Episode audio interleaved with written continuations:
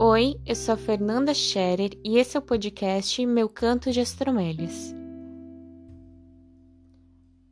Hoje eu me olhei no espelho e de todas as versões criadas, essa foi a mais mal sucedida.